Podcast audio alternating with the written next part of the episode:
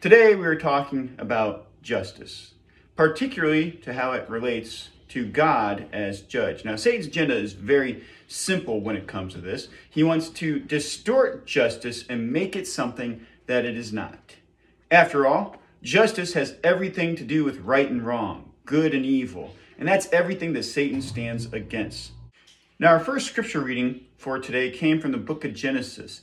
And what, what it tells about is day two of creation. And on day two of creation, God separated the waters that were below from the waters that would be above. And he put between them something that's called an expanse or a vault, and he named that expanse sky or heaven. Now you might be asking yourself right now, what does day two of creation have to do with justice? Well, first of all, for me, it's a nice visual of the difference between the ways of God and the ways of man. That God's ways are higher than our ways. And I get this out of Isaiah 55, verses 8 through 9, where it says, For my thoughts are not your thoughts, neither are your ways my ways, declares the Lord. As the heavens are higher than the earth, so are my ways higher than your ways, and my thoughts than your thoughts. Second, it foreshadows an event that happened about a thousand years after creation. The event I'm talking about is the flood in the day of Noah. There are a couple of clues given in day two of creation to hint that maybe it is foreshadowing this event. For instance, the world at that time was still covered in water. This foreshadowed how the world would once again be submerged in water. Second, we have that God set water above the earth on day two as well.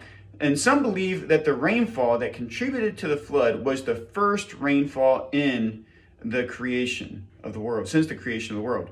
Thus, it would have looked like the end of the world to the people who saw the rain falling because it's the first time that it ever rained. Also, day two of creation was the only day where God did not declare something to be good during that day. Now, you can double check me on that because uh, it's it's not in there. You're not going to see that God declares that this vault or that the waters above and below were good. Now, is he saying that those things are not good in his creation? Of course, he's not saying that. Of course, the Bible is not saying that those things were not good. Instead, it is an intent, an intentional foreshadowing by the Holy Spirit to reveal that something interesting is going to happen later on. Particularly, these waters are being reserved uh, for judgment, for justice. Third, it serves as a reminder that God sets judgment aside until their appropriate times. Notice that the sky separated the waters above and the waters below, and you could easily think of this as being, being representative of the divide that would be created between God and man. We oftentimes represent this with a canyon in modern day um, artwork. There is a man on one side, God on the other, and this giant canyon separating the two. And oftentimes, what we do is we fill that canyon with a cross, showing that the cross is the only way to the other side. But mankind deserved judgment from the day that they originally sinned, and thus this water was being preserved in the sky so that one day it could come down in a form of judgment. So he chose a time and a day to judge the world. After the flood, God announced that he would never judge life through the means of a worldwide flood ever, ever again.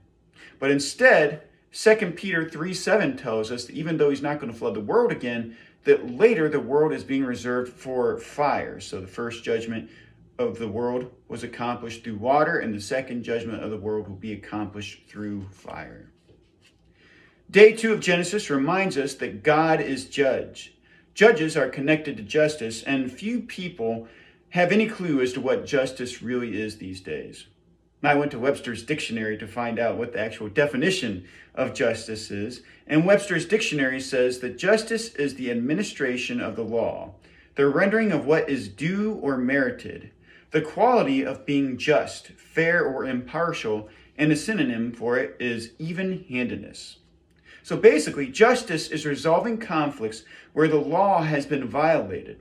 It is a matter of bringing balance and sustaining the foundation of our civilization. As related to the flood, God's laws of creation were being violated. God intended peace, mankind brought violence. God intended one man to marry one woman for life, but later on in the book of Genesis, you see this man Lamech come along, a descendant of Cain, and it notes specifically that he had two wives. So he introduced polygamy into the human condition. The Lord was to be God alone, but mankind ended up oddly shacking up with demons and somehow produced demonic offspring. It was so bad that Genesis 6 6 tells us that God regretted that he had created mankind. Now we know the rest of the story. We know that God brought this global flood that wiped out the entirety of the world's population man, woman, child, all the animals of the earth, and preserved Noah and his family and the rest of the animals inside the ark. God spared one. Uh, uh, God spared this one family of humans, and he it showed that he is merciful and would not cast judgment on those who loved him. This relates to the passage that we also have from Micah.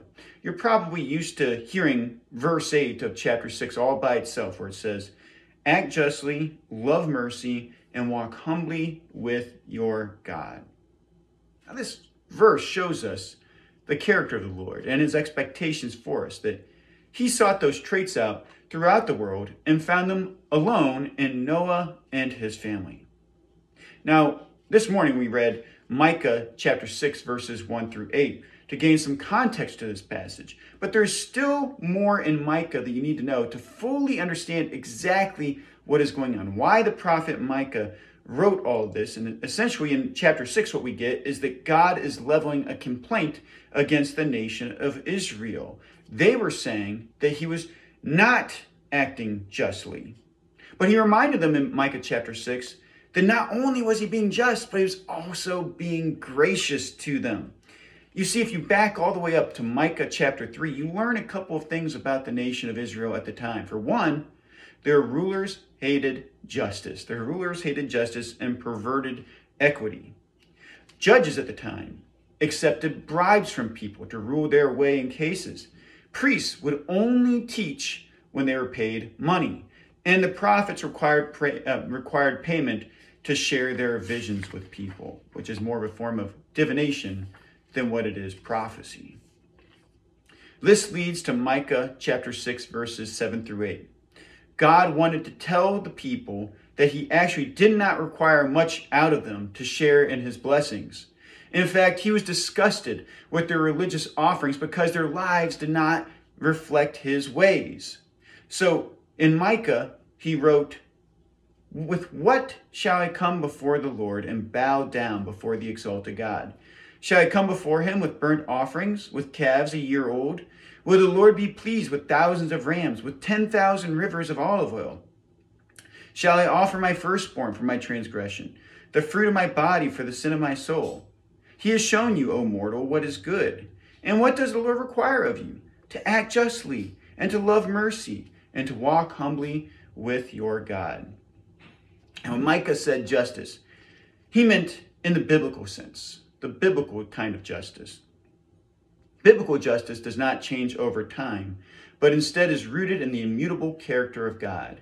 Mankind's character shifts and becomes something different over time, but God's laws always stand the same. God's sense of justice always remains the same. It goes beyond civil law when, when the Bible refers to justice. James 4:12 assures us of this that God's laws that, that God's character is unchanging and indeed he is the right one to um, to execute justice on the world. He, in James 4:12 it says there is only one lawgiver and judge, the one who is able to save and to destroy. Psalm 89:14 adds, righteousness and justice are the foundation of thy throne. So we're being told that God is always going to uphold justice. People might fail at doing that. God will never fail at upholding justice. Leviticus 19:15 gives us some pointers with how we can honor justice the way that God does. It says, "Do not pervert justice. Do not show partiality to the poor or favoritism to the great, but judge your neighbor fairly." Now, this goes back to what we said earlier. Justice deals with a violation of the law and upholding uh, civilization. Justice is not brought about by mob rule. In fact, the Bible discourages listening to the popular opinion in court cases. Exodus 23 2 says, Do not follow the crowd in doing wrong. When you give testimony in a lawsuit, do not pervert justice by siding with the crowd. Now, when you study the New Testament, you learn that God's law actually was not intended to punish, but actually to direct and to teach. In fact, the book of Galatians refers to it as a school teacher, schoolmaster. 1 Timothy 1 9 says, We also know that the law is made not for the righteous, but for the law breakers and rebels, the ungodly and sinful. So law is a standard through which to cast proper judgments by the appropriate authorities. What we learn through the justice of God and God as judge is that he is also merciful and expects us to be merciful as well.